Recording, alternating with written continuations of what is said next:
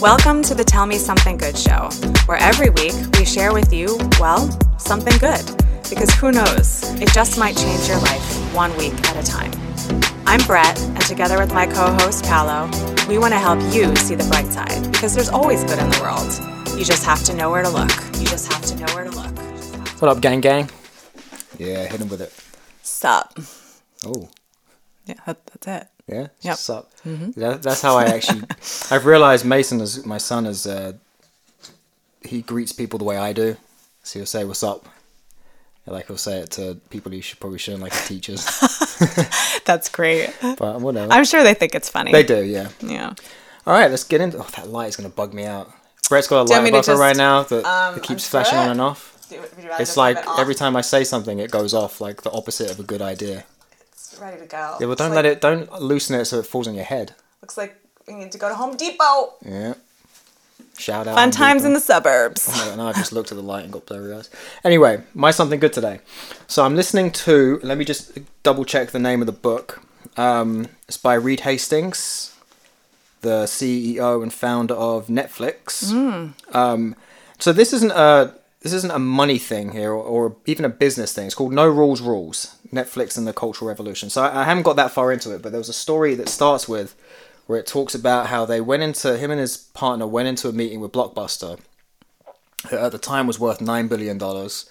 Netflix was like a thousand times smaller in terms of mm-hmm. revenue and stuff.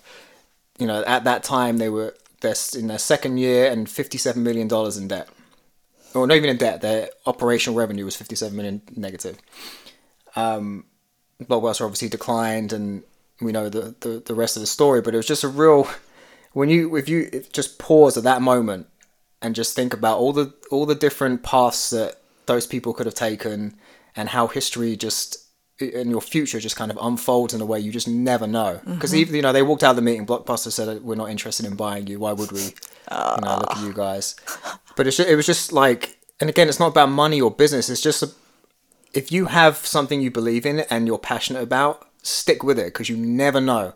And i love that saying i've said it on here before that there's never much traffic on the extra mile. Sometimes you just have to stick with your guns and keep doing what you're doing.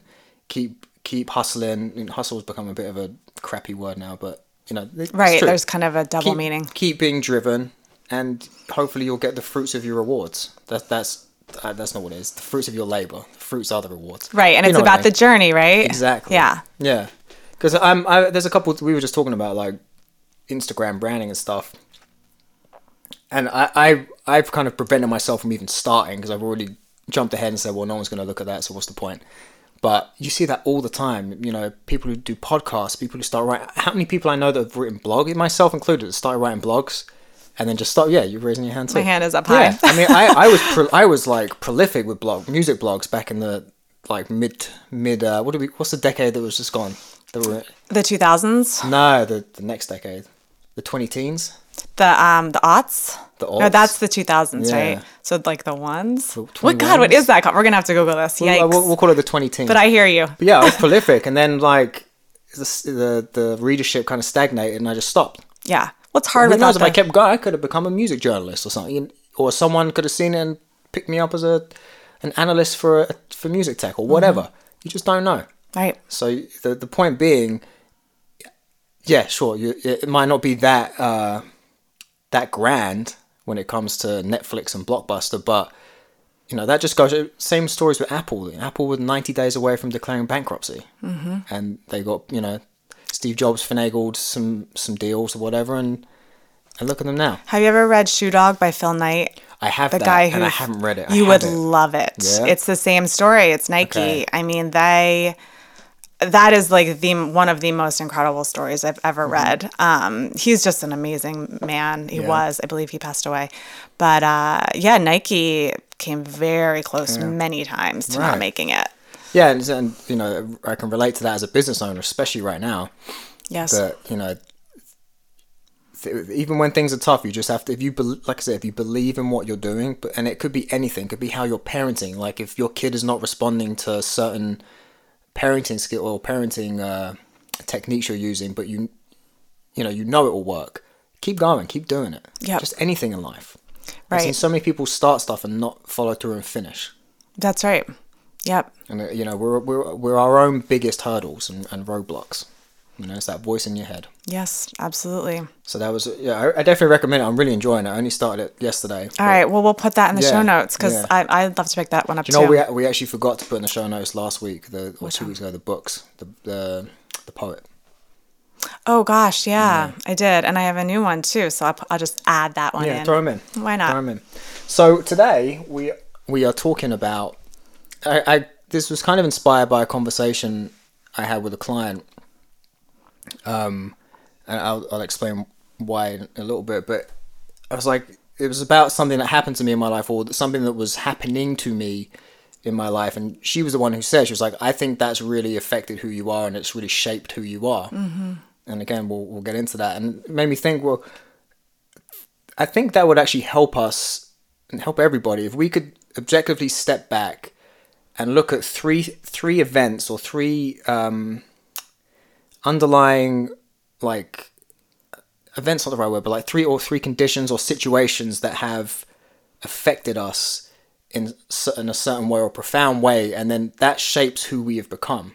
Because if you do that and step back and say, all right, okay, for why am I insecure? and then you you you can step back and say, well, that's the reason actually. So I shouldn't feel insecure right now because I've gotten through that. But mm-hmm. that's why I'm feeling this way. And oftentimes, when you accept why you feel a certain way, mm-hmm. it's easier to just feel that way and and get past it. So I thought it'd be real interesting if the two of us gave three three things that shaped us, and then you know encourage you guys to do the same thing just by yourself. Just think like, okay, what has what has shaped me? What what happened? Did, is, is this why I'm, I'm always angry about this thing, or you know what I mean? Mm-hmm. Yeah. Um, I love it. So I think we'll go we'll go one on one. So you, you start, and then I'll, All do, right. I'll do one. I'll start. Mine were more like moment. Well, mine were more moments. Okay. Um, and I think in terms of if we're going to talk specifically about what shaped us, Mm-hmm. for me, I would say, and this isn't necessarily a moment. It's more just like the way I was kind of raised. Yeah. Um, and I was raised in a way where I wasn't. I had a very comfortable life, but the message that I had to work for what I get Yeah. was instilled in me at a very early age. And I wasn't handed things on a silver platter.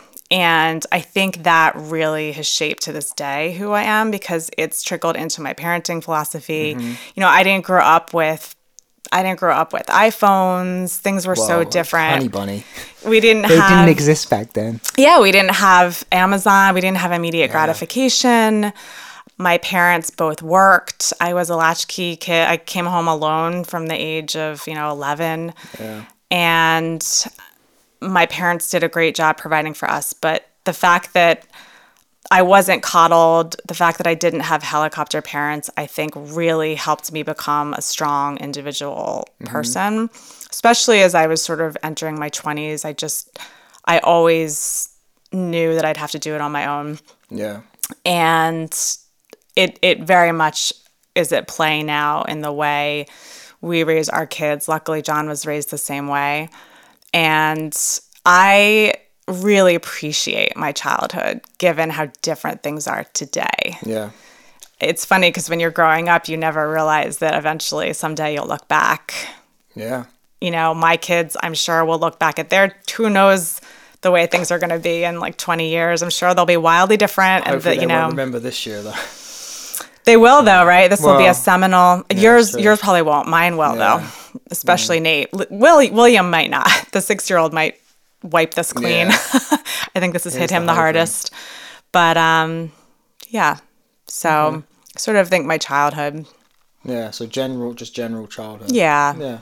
Yeah. I mean, and that and that's it. Like oftentimes, you know, even so, for example, you might feel like you're being too tough on your kid, right? Or Right, because my parents were very tough love. Yeah. Or my, my dad was a disciplinarian, and he Yeah. was very tough love. Yeah, so I mean, I just parked my car outside Brett's house, walked down the very long driveway. They've got such a huge plot of land. Oh, please. Um, but two doors down, I see someone pull out with a G wagon, which is like a two hundred thousand dollar car. Down the street? Yeah, Yeah.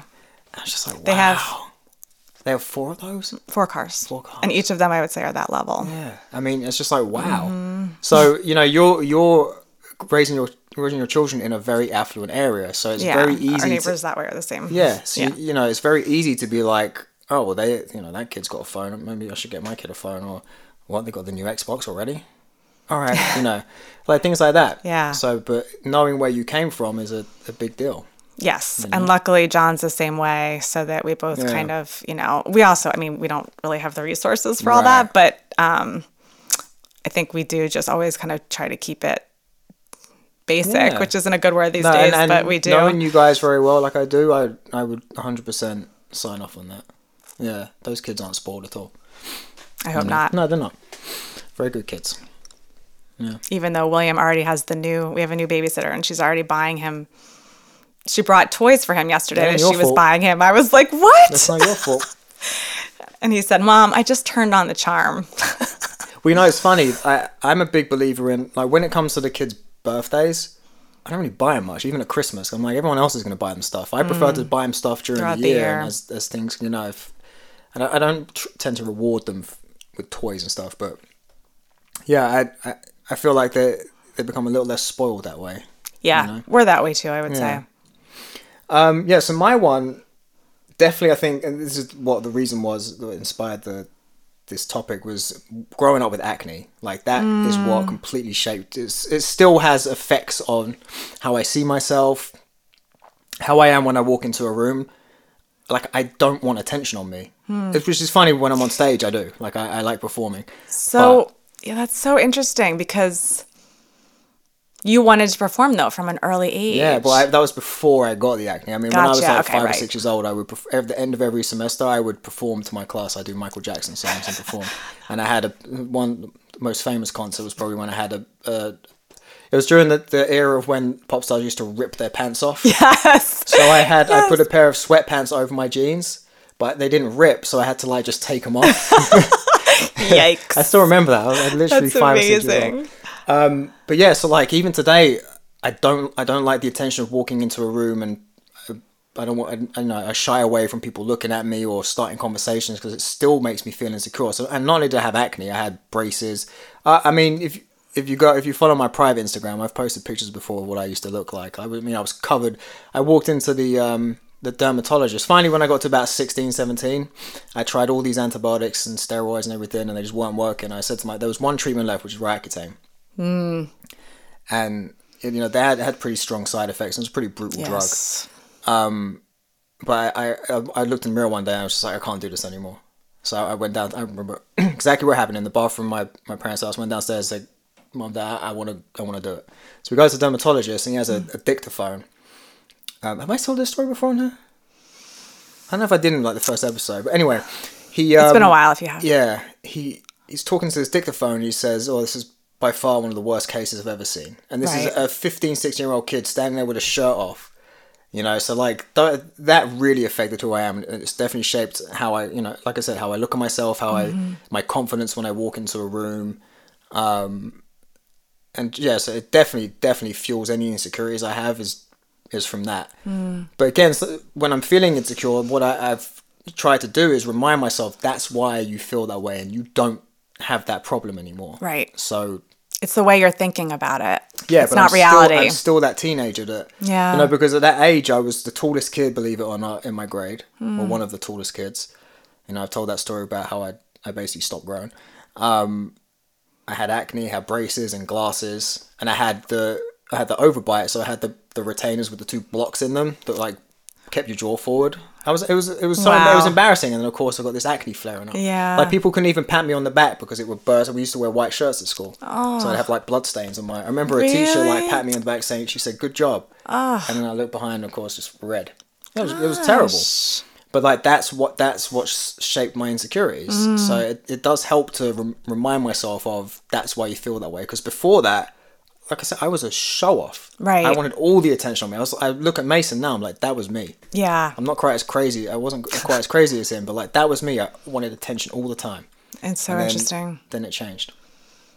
They say the thing that in chi- they say that the thing in childhood that you were lacking or like you wanted and couldn't get is Mm-hmm. Yeah. what will hold you back the most as an adult. Yeah. So if you can figure out what that is, you're Yeah. gonna be okay. But like until you examine your childhood and figure out, you know, I think few of us have instances where we don't have something like that. That's why therapists always go back to your childhood. Yeah, Um, but they also say they go back, you know, you should go back to when you were like very early childhood and think about what made you happy and who you were because Yeah. apparently that is still like who you are. Yeah.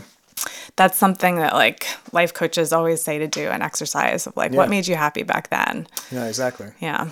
Yeah, That's I do that a lot with soccer, like, but it has a a, a double edged sword, right? Because I was a standout soccer player as a kid, and now I haven't been playing very often. So when I play, I can't do what I used to do. Right. Now I'm getting older; I'm not as fast anymore, whatever. So as much as I enjoy doing it, it kind of depresses me a little bit too, because I'm like, oh, what? I can't do what I used to do. What's the point?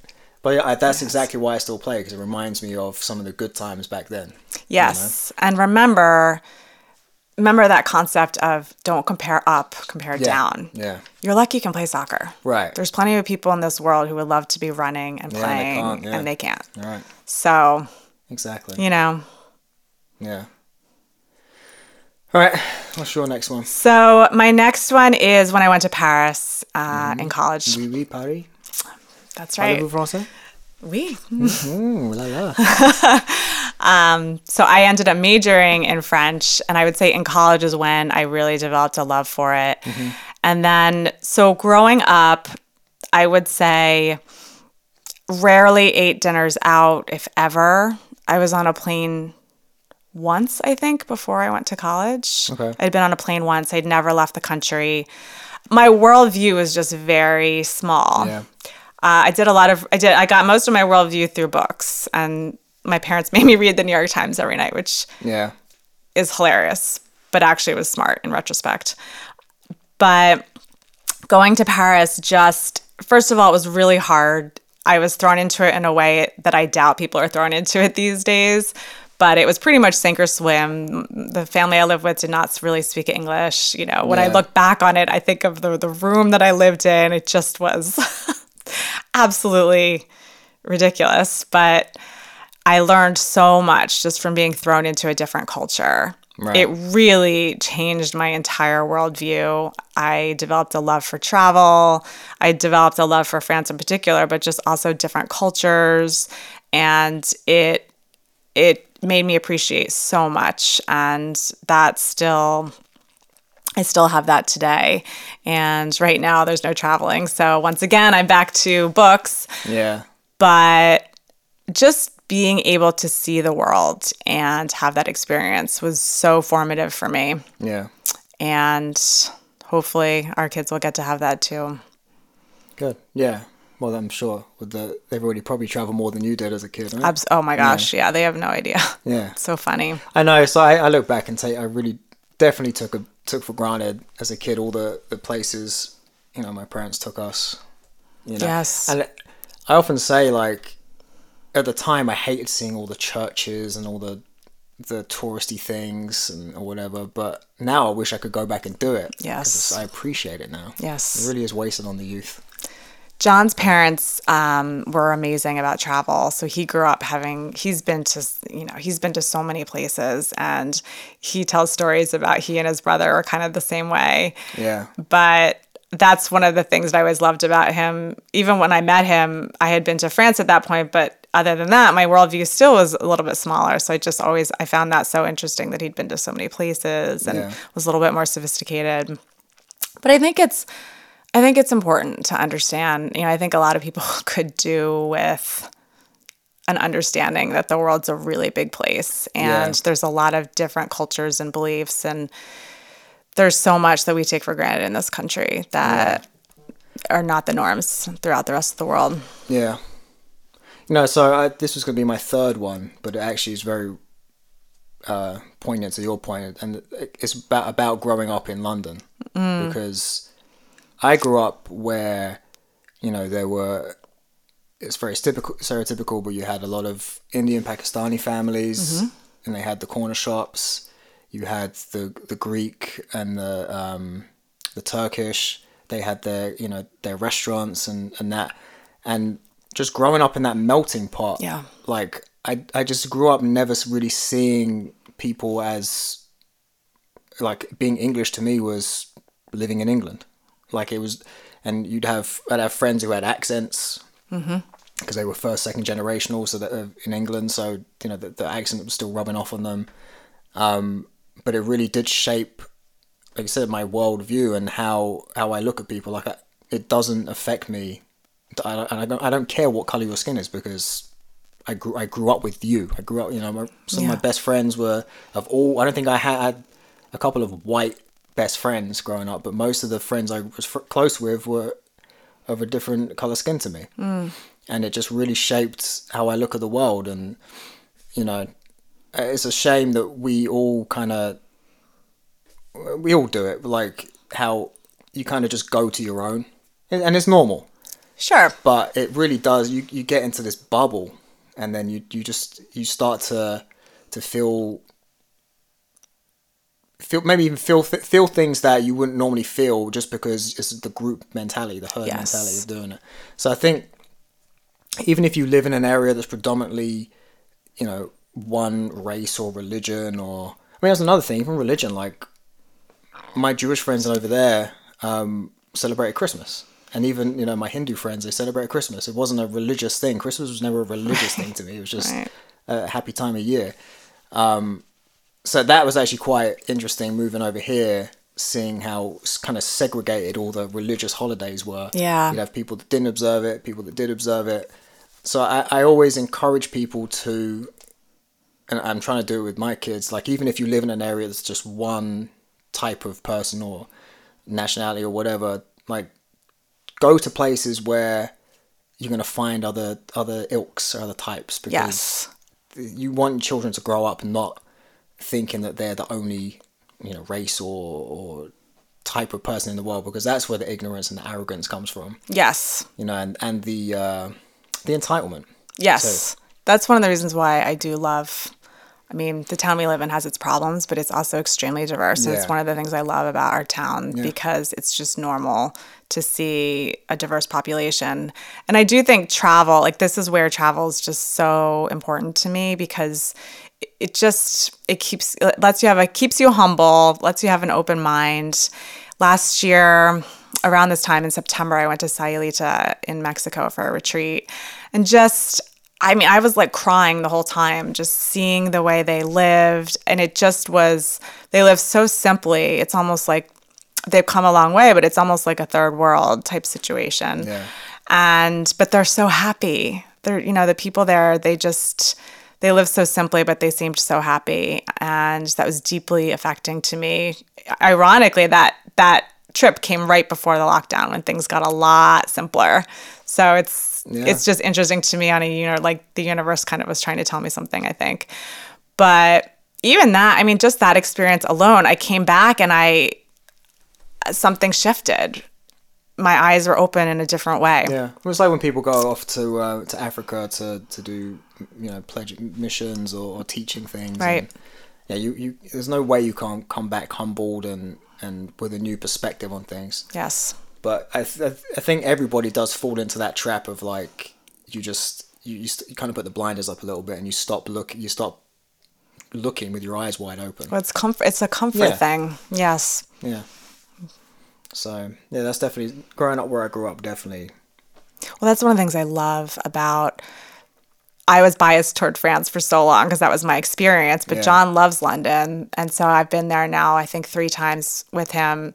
And I love London so much, largely because it is the melting pot. And like the food there is so, I don't necessarily love traditional English food. Right. But Well, cuisine in London, right. Well, like bangers and mash. You know, the most popular food over there is Indian food. well, that's what I've never eaten such good Indian food, Yeah, and there's the Greek here. food there, like the you know, as you were Yeah. saying, like there's just so many amazing restaurants, and now the cuisine, what you I guess would consider English cuisine, has has gone up so so much, largely I think because of those influences. Oh, definitely. But it's just such a it's such a diverse city. I really love it that way. I mean, Paris is beautiful and and everything, you know, all the things that we know and love about it. But London is just I think just such a cool such a cool city that way. Yeah. It's one of my favorites for sure. Yeah, I'm trying to get back there next year if if we can. It's so fun. Yeah. All right, last one for you. Last one for me. It's hard to do just three, Yeah. but I think I'll say 9 11. Yeah. I was, um, let's see, 24 on 9 11. So I had graduated from college just three years before. And it, I consider 9 11 the, the day I became an adult Okay. because it's hard to i mean it's hard to understand i think for kids these days it, they're just never going to understand it but when it happened it was truly unbelievable Yeah. nothing like that had ever happened i mean it was so not in anyone's consciousness that somebody could fly Yeah. an air you know an airplane like that into a tower Yeah. and it was the day where some a lot of my assumptions about humanity and the world were just completely shattered. And also the fact that there's not really anyone that's gonna stop evil from happening. Right. and it was all you know these were just things that were sort of in the back of my head but i'd never really thought through you know or that my friends some bad things can happen to our parent you know because I, I know people their parents were in the building Yeah. so it just was really the first time when i was confronted with a reality like that Yeah. and once again i would say my entire worldview shifted after that day Yeah. You know, yeah, I, I, th- I think we talked about 9/11 in one of these. We episodes. did, yeah. But one of the one of the things that it, it that stuck out to me, aside from the the horrificness of it, was just I remember at that time I was 15 at the time, 14, and the thing that struck me, or that I that kind of opened my eyes to the world, was like, so a couple of bad people did something awful, and we're all now having. I mean, compared to losing lives, it's, it's nothing. But like the changes we had to make, society, you know, in terms of security and, and all this, and over here the liberties that we had to give up Yes. because of the Patriot Act, um, because of a couple bad people. we like- went to war because yeah. of that So it just it's just like wow, like like you said, there's not we can have the majority of good, but the good have to be the ones that change and, and are affected by a couple of bad eggs. yes You know, and unfortunately that's the way the world works. Yes. You know. Think about all the money that would be saved. We could erase poverty if we didn't have to have armies. yes You know? It's crazy. yes or that just things are also always at play that we can't see Yeah. there's things always going on that we can't see Yeah. good and bad Yeah. and I think it led to the good thing about it is it just it just led toward to more self reliance and of course an appreciation for life because that was another thing that was just so stark about it was that you can have a crystal clear blue blue sky beautiful day Yeah. and everything can change in a minute the world can literally end in a minute and so you just have to appreciate every day that you have life, yeah. yes um, All right. Well, this one's not as That was a little sad. sobering. I yeah. know. No, it was about. I was. I was like, where does my work ethic come from? Because obviously, I want my kids to have the same drive that I do. Um. I want them to be able to say no better than I do, but and it, but it all goes back to my, I think it was my first job as a paper boy, and but that's where it came from. Like you know, at thirteen, who wants to get up at five in the morning, walk down to the paper shop, right load up a big bag of papers, which was heavy at the time, and then schlep around a few miles in the cold, sometimes in the rain, and like who wants to do that? But mm-hmm. like that's where it came from, and that really did shape how I, you know, how I view hard work and Yes. I think if your parents had been like, you know what, no, like here's here's that yeah, here's that money, Yeah, just don't like, worry yeah, about don't it. Get some get some sleep. Yeah. Um, and then you know I, I had a few other little jobs in between, but then when I was a milkman as well, that was like we started at ten at night, finished six seven in the morning. Amazing. And sometimes I would go and do my other job from on a Saturday morning. It would be ten to seven, and then I sleep for like an hour, get up at nine, and go and do go and work at the Spurs shop. Um, but yeah, that that's really what shaped me in terms of you know it was it could have been very easy to have been lazy and not gotten up early, not gone out in the wind and the rain, whatever. Which in England happened a lot. Yeah.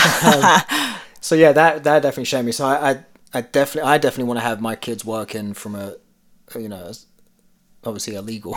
Yes. And they're legally able to work. Starting next But year. But having said that, like, I do feel over here there's too many protections for kids. Like, they don't fucking work.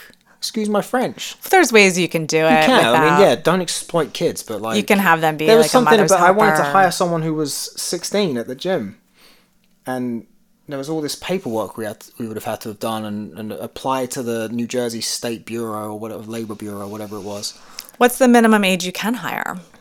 I believe it's 16, but then then you have to do, you have to jump through. Really? loopholes, Yeah.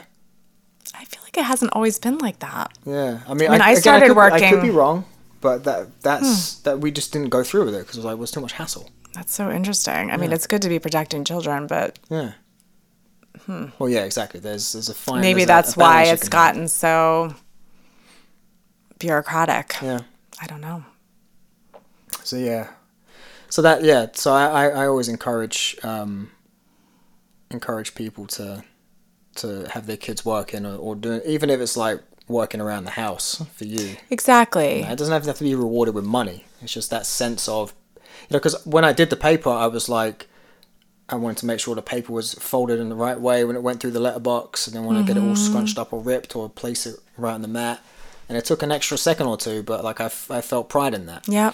And then it was same with the milk when we're delivering that. So, yeah, One of the things that happens with parenthood, and I've talked about this with my therapist when I've complained that I do everything, is that you have to do things for your kids for a, a Yes. while when they're really little. You have to.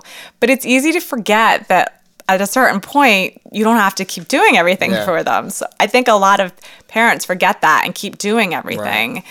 So at a certain age, it's important to get them to start pitching in, Yeah. which I still am working on. That's hard for me to give up for some reason, yeah. but they Andrea's- feel better. I feel better. Andrea's better at, at that than I am in terms like of being, you know, being on Mason's ass to do stuff because he can do it and he.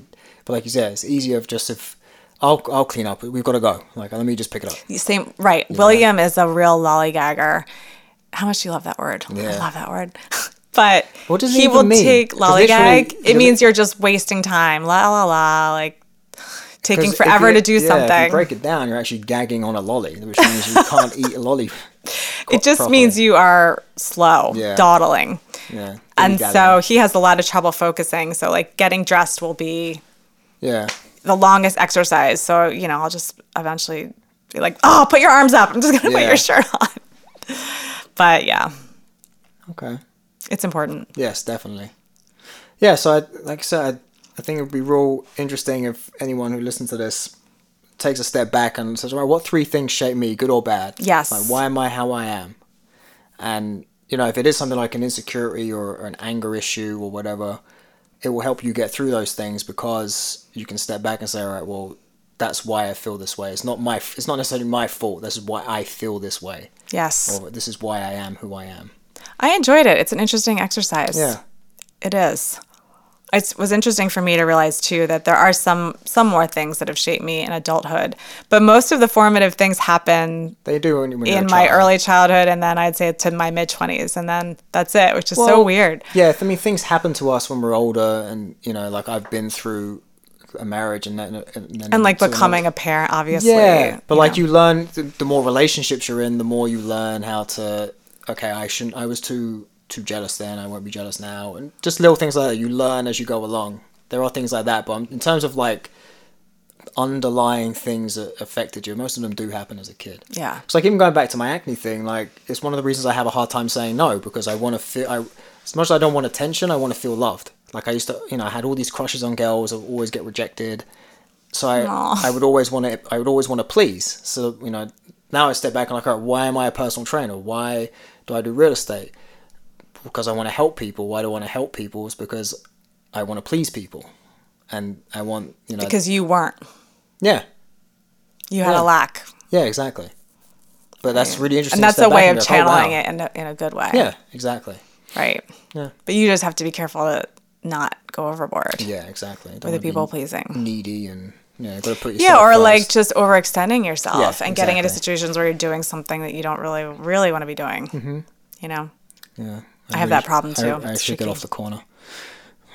What? you had to just slide something in. Oh, could we have? We had to pick it up a little bit. Uh, All right. Well, All right. that's a wrap. It was a good short one today. it was Yeah, concise. short and sweet, baby. Mm-hmm. Oh yeah. Uh uh uh. As the as the pre workout just kicked in, I don't know. I just felt something you didn't come have over a, me. you didn't have a moment in the session earlier. I know. I guess this is I it. think this is it. Oh god, I'm gonna stop recording before you. There was a little shimmy that you all missed too. before you get us cancelled. Yeah. By Bye. no one.